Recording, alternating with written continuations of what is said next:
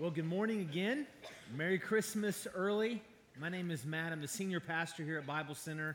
It is great having you here. So many of you call Bible Center Church your home. Uh, thank you for being here this Sunday. It's good to see uh, those of you who are guests, some new faces. I see some college students from out of town. It's great to have you back with us as well. Uh, Bible Center School parents, thank you for bringing your children for the elementary choir and the middle school choir. It was good to hear them sing. And I always want to welcome those who are joining us online. This week I was talking with uh, one of our dear ladies and who had gone through a pretty difficult week. And she said, Man, I never miss a Sunday. I never miss a Sunday online. Uh, so we're glad to have you as well. Christmas season has officially started here at Bible Center. Uh, we've decorated Paula and her team, the team of young professionals I think have done a great job decorating the church. Will you join me in just thanking all the hard work they've done?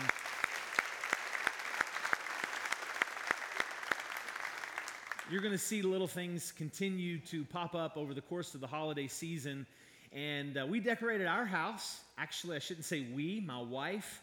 Uh, Sarah and our children decorated our house. I had one job, and that was to keep the dog from eating the Christmas ornaments. Uh, I didn't succeed, but I'm still going to continue to try because there's more ornaments on the tree. But today I want to begin by asking a question. Actually, I want to do a survey uh, about decorating for Christmas. When do you feel it is appropriate to begin decorating? How many of you believe that really ideally you should wait until December 1st? If you're in the December 1st camp, would you raise your hand? Ideally, you know, you're not judgmental about it, but ideally, okay, December 1st.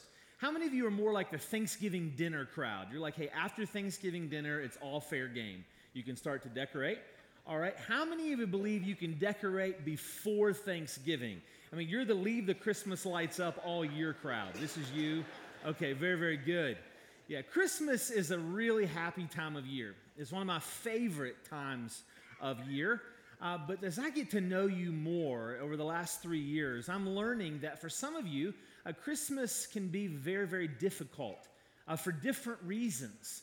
Uh, if you see one more Jared commercial, he went to Jared, you're going to throw something at the TV. Somebody told me two weeks ago if they see one more Hallmark movie, they're going to go get a root canal uh, just to cheer themselves up.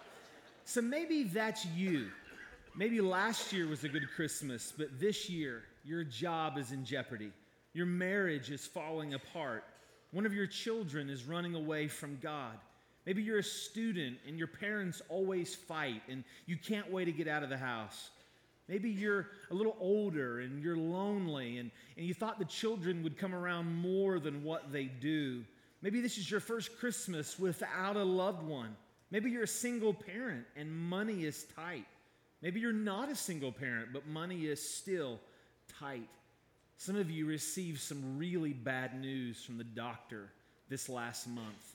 Some of you have chronic pain and, and you pray and you love and you serve Jesus, but it never seems to go away. Some of you are leaders and you love Christmas and you love Jesus and you love the manger scene, but you're tired. You're drained emotionally, physically. What's going on at your job? What's going on in your home? What's going on in the world? And maybe for some of you, it's even worse. Maybe you hate to look at yourself in the mirror.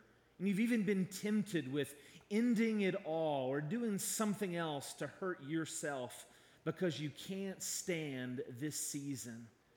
If you fall into that category anywhere, I want to say this series is for you. Over the next four weeks, we're going to be going through the series, Hope Has a Name. And we're going to be looking at the four names of Jesus from Isaiah 9 6. It says he's a wonderful counselor, a mighty God, the everlasting Father, and the Prince of Peace. My goal for this season is to bring our focus back to Jesus. And maybe you've never put your faith in Jesus and you're, you're pondering, you're wondering what does it really mean to be a Christian? You, you want to follow Jesus, but you're not sure what that means, or you know what that means, and you're still weighing your options. I'm praying for you that this season, in this series, you will choose to follow Jesus. I'm praying that He opens your heart and gives you eternal life and gives you meaning like you've never had before. For those of you who know Jesus as your Savior, but you're struggling, I'm praying that you will indeed find the reason for the season. That's not going to look the same for all of us. It doesn't mean you're going to skip out of here with joy every single Sunday. But I want to help you right where you are. And I think this passage does just that. In this first sermon today, we're going to look at Jesus as the wonderful counselor. So I thought I would tell you what I'm going to try to do. In the next few minutes, I'm going to try to inspire you with why Jesus is a wonderful counselor. I'm going to do my best to inspire you with why Jesus is a wonderful counselor. And then we're going to close with three practical applications. If I do my job and if my prayers are answered, that you believe He's a wonderful counselor, I'm going to give you three things to go and do this week, starting today. The message moves quickly, so you're going to want to take notes. Isaiah chapter 9 and verse 6. If you would turn with me in your Bibles or Bible app, Isaiah chapter 9 and verse 6. I'll be reading from the NIV. Uh, you can follow along on the screens or on your Bible or on the app. Please stand with me out of respect for God's word as we read.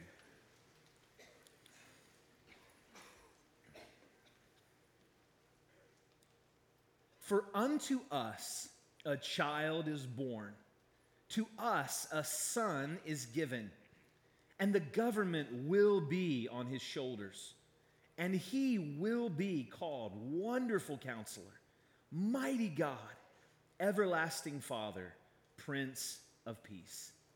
This is the word of the Lord. You may be seated.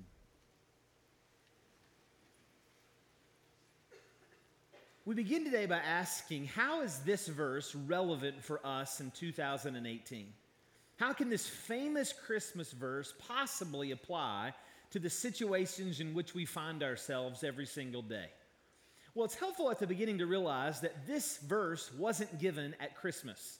There was no Christmas at this time. Christmas hadn't happened yet. But this verse was, was actually given to God's people in a very troublesome time. It was a dark and gloomy time for the people of Israel. I want to try to set the stage. The year was 735 BC, and the nation of Israel was divided into two parts. You had the northern nation of Israel, uh, the northern kingdom, the southern kingdom of Judah, and really both of them had forgotten God. The king in the south was a man by the name of Ahaz. He was related to King David. He knew all the writings of David, all the writings of Moses, but Ahaz had also forgotten God. And so Isaiah, the prophet, the pastor Isaiah, comes to King Ahaz and he warns him if you don't turn your life back to God, the enemies of God's people, specifically the nation of Assyria, the powerhouse in that region long before Babylon and long before Greece and long before Rome, Assyria will come and they're going to wipe you out.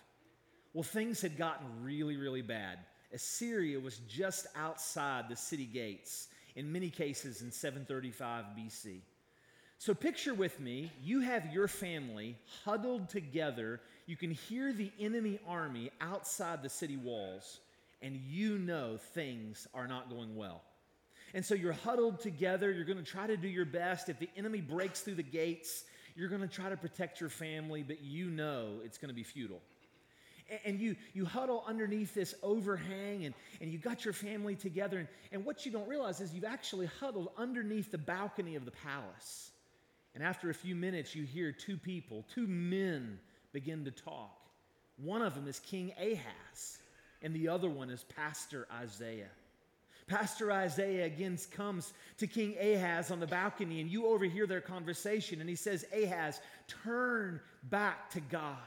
Turn to your Savior, turn to your rock. And Ahaz says, I don't want to. Because I know if I turn back to God, I'm going to have to obey and do what God tells me to do. I'm going to continue to try the psychics. I'm going to continue to try the spirits. I'm going to continue to try to, to hear voices from the dead, but I do not want to turn back to God. And Isaiah warns him and he says, If you don't, the enemy is going to break through the walls and God's going to use them to be your judge. And for a split second, you can almost hear King Ahaz, you can almost hear him crack just a bit. And he says, Well, how do I know what you're saying is true? And Isaiah, the pastor, the prophet, he says, Well, God's going to give you a son. There's going to be a child that's born that's going to be a deliverer for you and your people. There's going to be a great child who's born. Now, the big question in Bible prophecy from Isaiah chapter 7, 8, and 9 is who is the child? Who is the child? Some think that the child was Ahaz's son, Hezekiah. It is true that Ahaz's son, Hezekiah, became a great deliverer for his people. King Ahaz was one of the most righteous kings of the south. He wasn't a perfect king, but he was one of the most righteous kings. And he, he led a great revival that, that saved the nation, the kingdom of Judah, for over 100 years. Some believe that maybe even Hezekiah was a baby at the time that Isaiah was talking to, to Ahaz. So he could have been talking about Hezekiah. But most Bible scholars believe that, that even if he was referring partially to Hezekiah, the baby, that there was another baby to be born about 700 years later that fulfilled the entire prophecy. That baby was the Lord Jesus Christ himself. Now, if you're taking notes, uh, I'll ask you to put on your big boy prophecy pants just for a moment. And, and I want to share with you how prophecy works in the Old Testament. Often in the Old Testament, prophecy uh, had, a, had an immediate fulfillment, and then it had a long fulfillment, somewhere off into the future. It was kind of like the mountain ranges of West Virginia. I love this picture of different mountains in West Virginia. We'll throw the picture up on the screen. You have the mountain that's close, and it looks like the mountain behind it isn't all that far away. But if you get in the airplane, you'll find that maybe there are miles between mountains, even though from a distance the mountaintops look very, very close together. And so when we look at the child in Isaiah chapter 7 and Isaiah chapter 9, most scholars believe that there was immediate fulfillment. That was Hezekiah, the child who would be born and save Judah for quite a while, for several generations. But the ultimate fulfillment of the child has to be Jesus Christ. And I'll give you three reasons quickly why. You can jot these down. The first reason is the names that are given to the child in this verse. Notice the names in Isaiah chapter 9 in verse 6 Wonderful counselor, mighty God, everlasting Father, Prince of Peace. So, throughout this series, we're going to see that these names could not apply to just any human baby.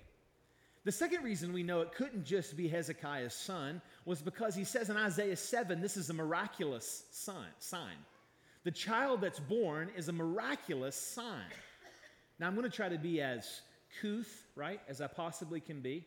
Childbirth is a miracle. Every, both of our little girls, when they were born, we said, This is a miracle. Thank God for the miracle of childbirth. But it's a miracle in a different way than the miracle of Isaiah 7 through 9. Here's what I mean. When our little girls were born, no, the nurses did not leave our hospital room and say, call the Charleston Gazette. Call the, the Charlotte newspaper. Katie was born in Charlotte. Call because this is a miracle. This is unheard of. This has never happened before, right? Nobody did that. I mean, we all know how it happened, right? I put on my Old Spice cologne. I took my wife out for a date, swept her off her feet. Nine months later, our daughters were born. That's how it works.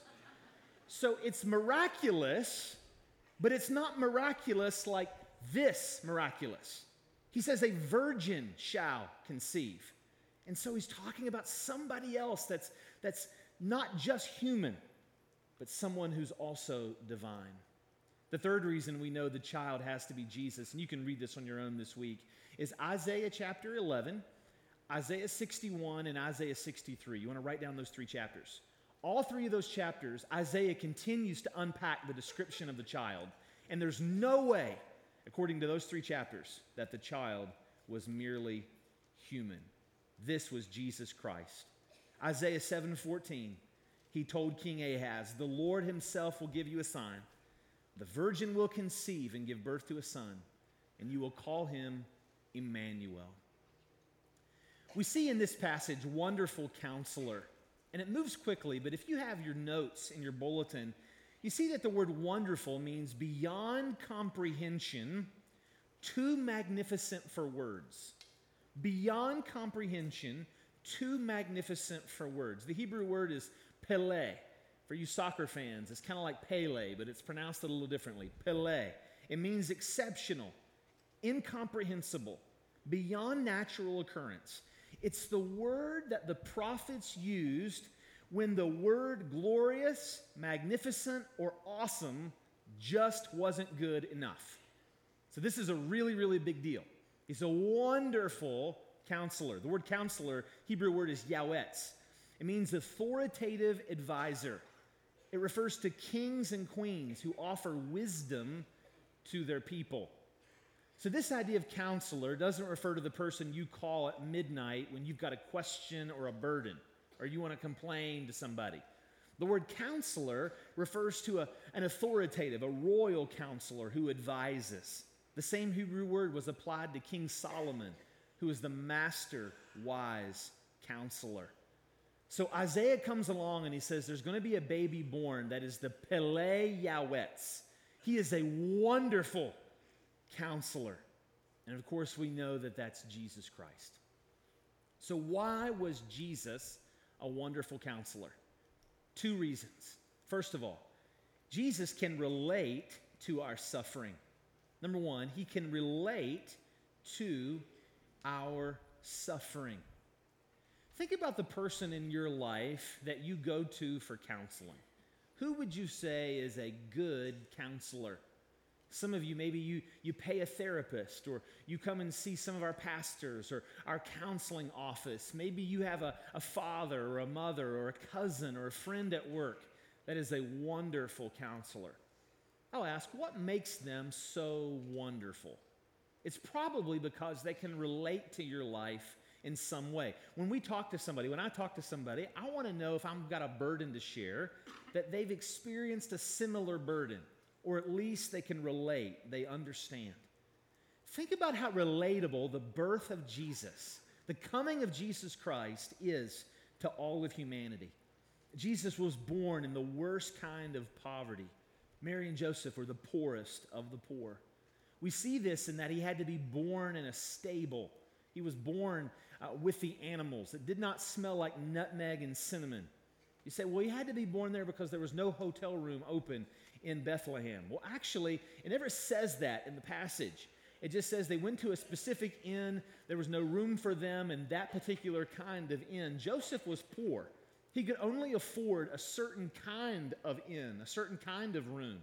And so Joseph, knowing he couldn't pay the price, if you were a king that came to town, you could have stayed anywhere you wanted, but Joseph couldn't. And so his wife gave birth in a stable.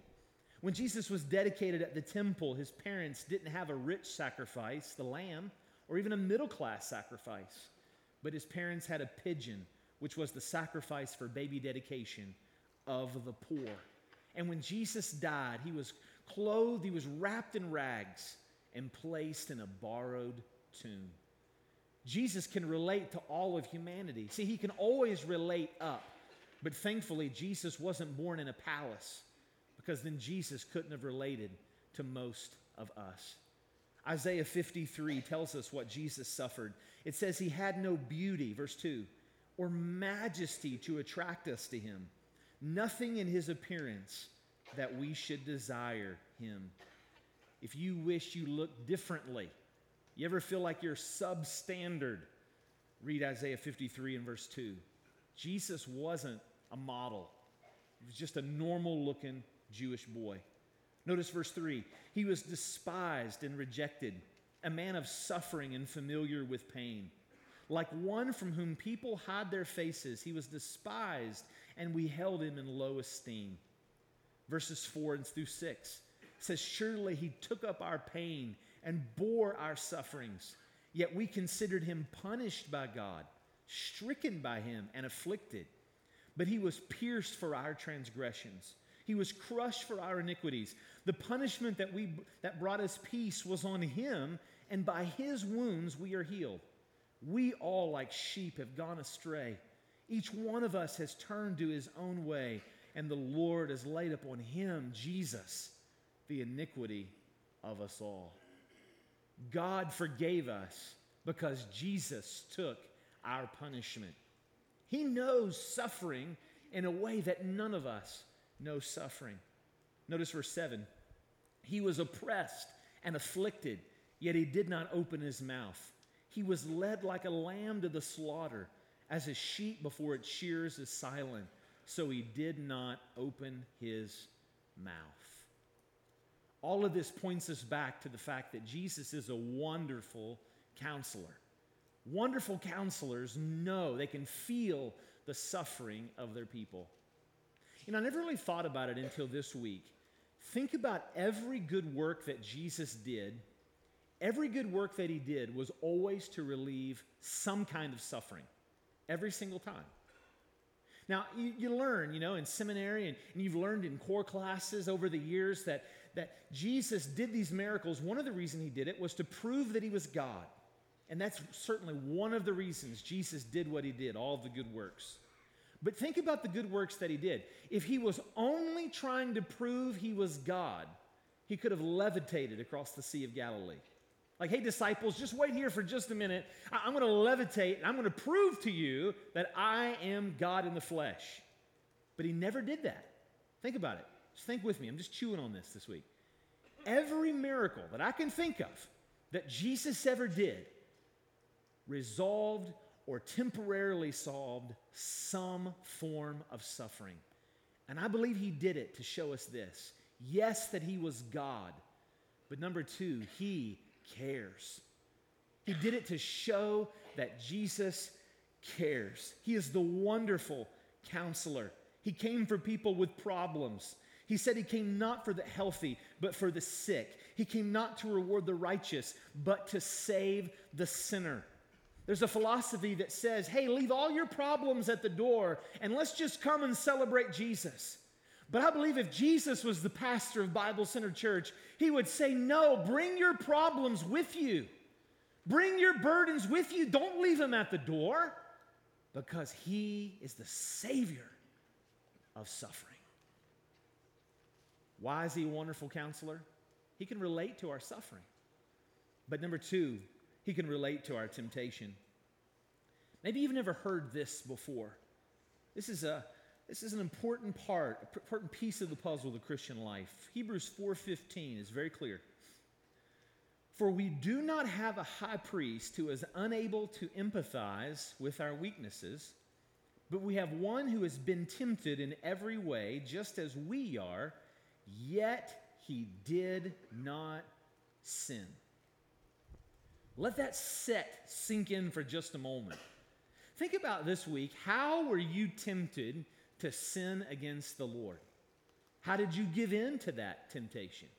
Or if you didn't give in to it, how did your flesh want to give in to that temptation? However, you were tempted, Jesus Christ understands. Jesus Christ understands. Now, this verse doesn't say that at every single sin and every single instance in which you were tempted, he understands, or at least he experienced it exactly the same way, right?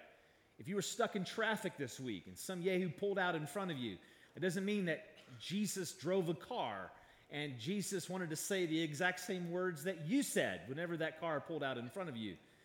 But there was some other instance like it something like it in every similar way that you were tempted. Every kind of sin, public, private, sins of the spirit, sins of the flesh. Jesus was legitimately tempted. This is important because it reminds us why Jesus came for us. Our greatest problem is not the enemy outside the gates. This is what Ahaz needed to understand. Our greatest problem is the enemy inside our hearts. And even if they had saved uh, Assyria and or Israel and Judah from Assyria, and even if Israel and Judah were never ransacked by the enemy, there still needed to be a savior to come. A child needed to be born who lived the perfect life that you and I could never live to die the death to pay the price you and I could never pay. Sin is the root of our problems. In all of his writings, one of his writings, J.R.R. Tolkien, the author of The Lord of the Rings, described evil as a shapeshifter. He said, Evil is like a shadow. After you defeat it, it takes another shape and it grows again. Think about the technological advances of our day. Even though we're more advanced than civilization has ever been, we have the same problem civilization has always had. J.D. Greear writes We cry out to be delivered from bad health, but God wants to deliver us from the curse of death that causes bad health. We cry out to be delivered from injustice and broken relationships, but God wants to deliver us from the sin and selfishness and ego that breaks those relationships. We cry out for victory in the battle, but God has promised a Messiah who takes away the hatred that drives us into battle in the first place. Jesus understands your temptation. He's a wonderful counselor. Now, there are many more reasons, but we were just going to look at those two. If you believe that He's a wonderful counselor, before we close, I want to quickly give you three ways that you can live it out today. Three ways you can live it out in your life this week. How should we respond to the wonderful counselor? Number one, truly want to be healed. Number one, truly want to be healed. Let's go back to context for a minute. We think about the passage we're going through instead of just pulling out ideas randomly out of the scriptures. King Ahaz did not want to be healed spiritually. I encourage you this week to read Isaiah chapter 7. In Isaiah chapter 7, he came up with every excuse not to be healed. So you got this family again, the picture, they're huddled underneath the palace balcony, and, and, and they're hearing Isaiah tell Ahaz, hey, the, the enemy's coming, repent, or God is going to judge you. And the father and the mother are saying, just whispering to themselves, please, king, please repent. Turn us back to God. Turn our nation back to God. We don't want to die.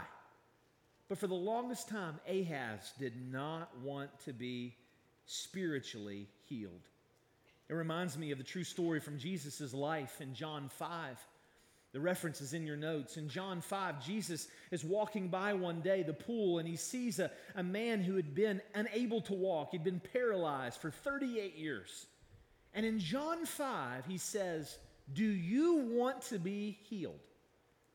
When we read that, we wonder, why in the world would Jesus ask that? He asked the funniest questions, didn't he? Of course, he wants to be healed. Everybody wants to be healed. Do they? And when the man said, Yes, I want to be healed, Jesus said, Rise and walk. Take up your bed and walk. But that teaches us an important lesson. While many people want to experience the benefits of healing, often we don't want to go through the painful choices that accompany our healing. If we want God to clean up our lives, First, we must want spiritual healing. It reminds me of the prayer that Augustine prayed hundreds of years ago, talking about the prayer he prayed before he became a Christian. He said, God, make me pure, just not yet. God, make me pure, just not yet. What is it that you know you need to be healed from?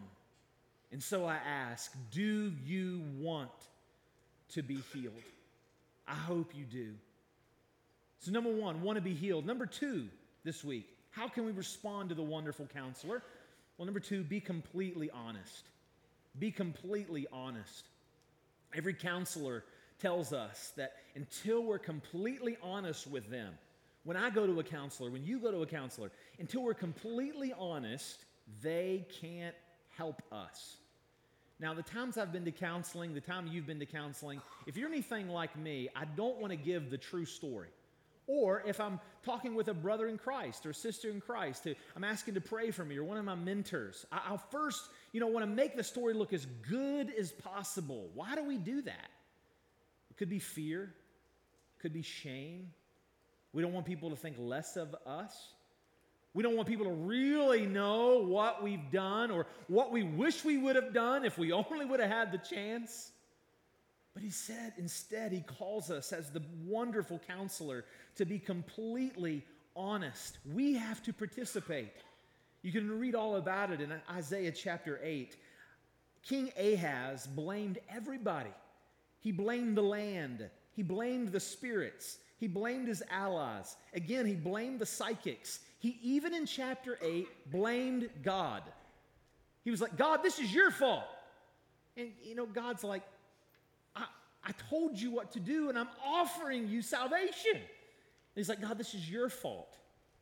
He blamed everybody else except his own sin. It reminds me of the woman at the well in John 4. Jesus meets the woman at the well in the middle of the day. He knew that the woman hadn't lived a, a holy life, a godly life. And she was trying to talk spiritual talk to make Jesus think that she was more spiritual than what she was.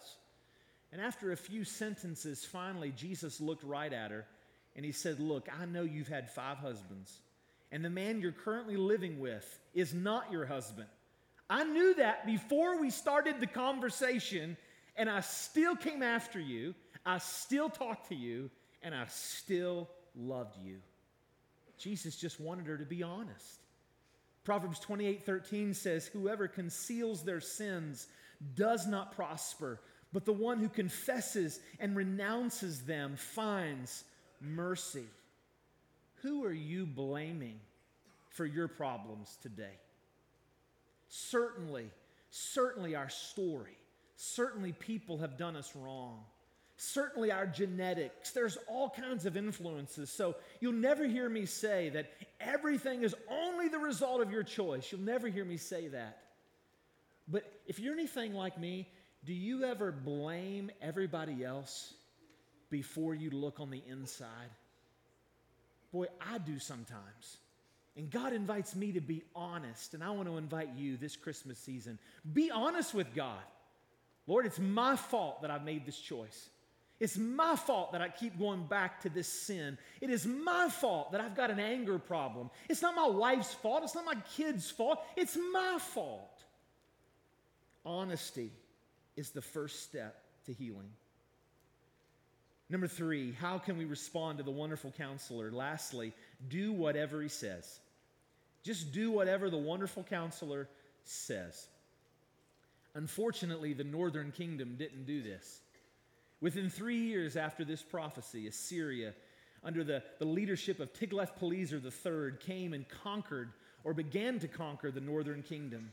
Within 13 years, all of Israel had fallen. The northern kingdom did not want to do what the wonderful counselor told them to do. Maybe you're here today and you say, Pastor, I, you know, I, I know what God wants me to do. It just doesn't sound very wonderful. You ever notice that?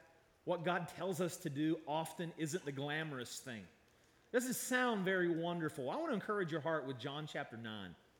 In John chapter 9, Jesus uh, talked with a man who was blind. The man wanted to be healed, desperately wanted to be healed. And so Jesus, after he found out that he wanted to be healed, took some mud and spit in his hand, John 9 says. And he rubbed the mud on the blind man's eyes. Kind of sounds nasty really, right? I know it's Jesus, but he was human, and that's just gross. And, and, and he sent the man down to the well or to the pool, and he says, Go wash the mud off, and then your eyes will see. Why did he do that? I've heard commentaries and seen commentaries say, well, it was magic mud, right? It was magic mud. Probably not. I believe over and over again, Jesus gave people tests and he says, This is what I want you to do. It doesn't sound very wonderful. You might even get spit and mud in your eyes. But notice this passage never says that the counsel is wonderful. Who's wonderful?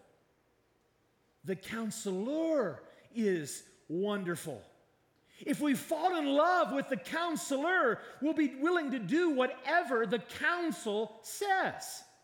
This week, my mind was drawn back to Stephen in Acts chapter 7. Stephen is the first martyr of the Christian church. Stephen probably had a wife, he probably had children, and he would not renounce Jesus. And so the leaders of the day took rocks and began to drop them on Stephen and throw rocks at Stephen, and they stoned him to death.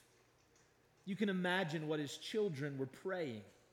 Imagine what his wife was, was praying. Oh God, save my husband. Lord, save Stephen. This stinks. But you remember what happened to Stephen in Acts 7?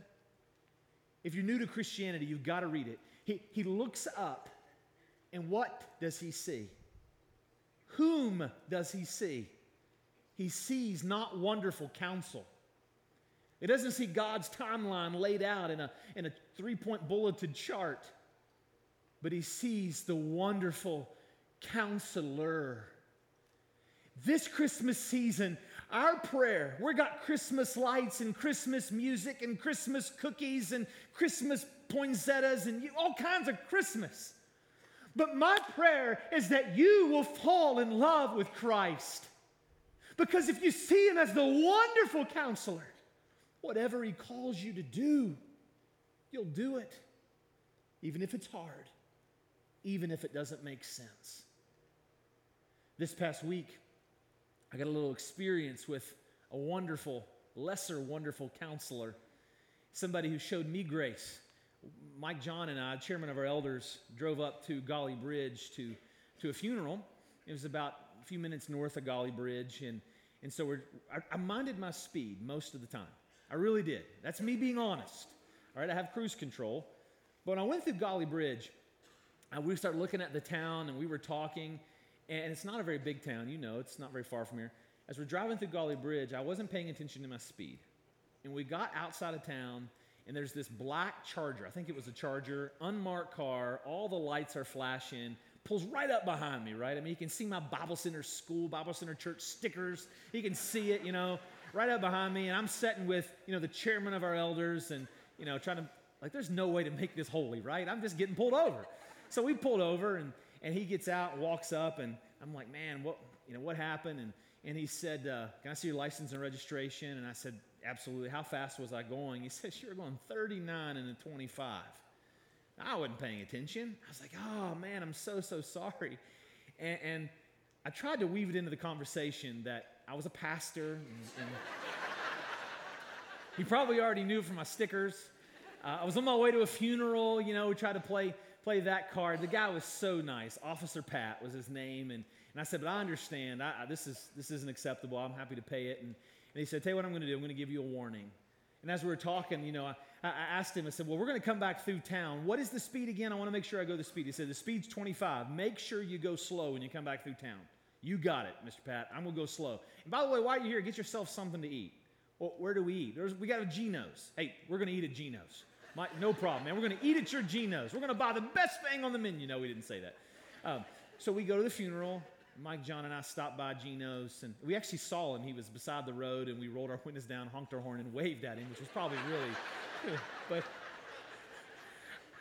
we were. I was genuinely excited because he showed me grace.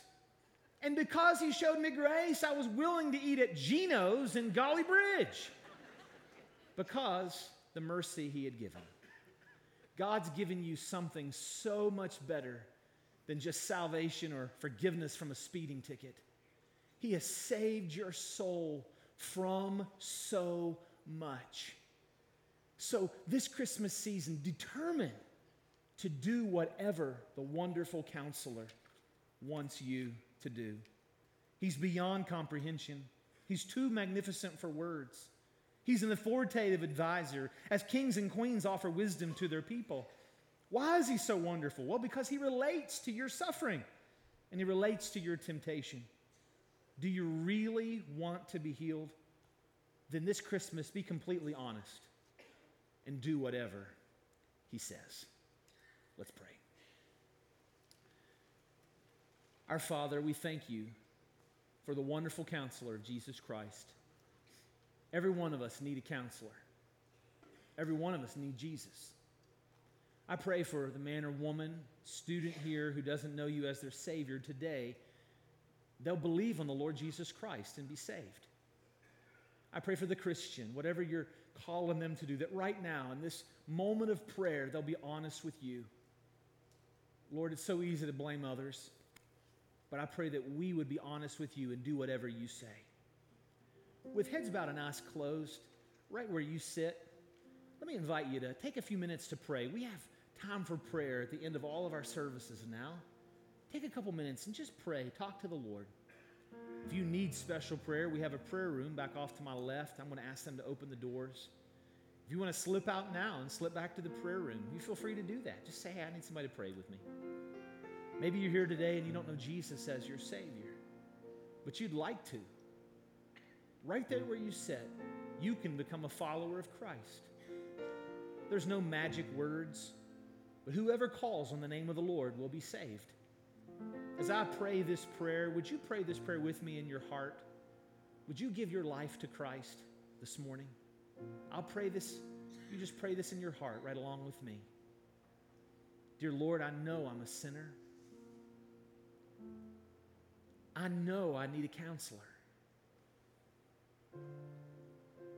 I ask you to save me today. I believe Jesus died for me. I believe he rose from the grave. I want to live my life for him. With heads bowed and eyes closed, if you prayed that prayer this morning, you say, Pastor Man, I prayed that. I meant that, and I'm glad that I did. I will not embarrass you to, at all. But just so I can know roughly where you're sitting, where you are, would you slip up your hand and say, Pastor Man, I prayed that prayer. I meant it, and I'm glad that I did. This morning, I've given my life to Jesus Christ. Would you slip up your hand right where you are? Thank God for you. I saw this one young man over on my left, back on the back. This one gentleman back on my back right. Anybody else? Pastor Man, I prayed it, I meant it. I'm glad that I did. Thank God for you here in the middle section.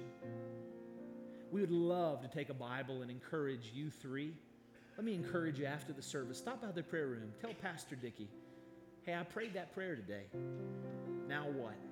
We'd love to help you grow as a Christian. Take a minute, follower of Jesus. Continue to pray before we close.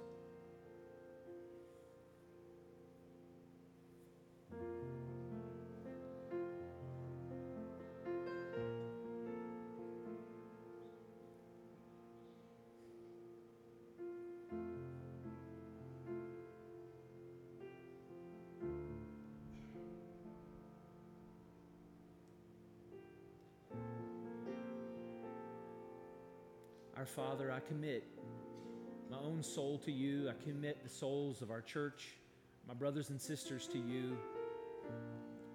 Help us to want to be healed this week. Help us to be honest with you and do whatever you say. Most of all, this Christmas season, help us to love the wonderful counselor. In Jesus' name,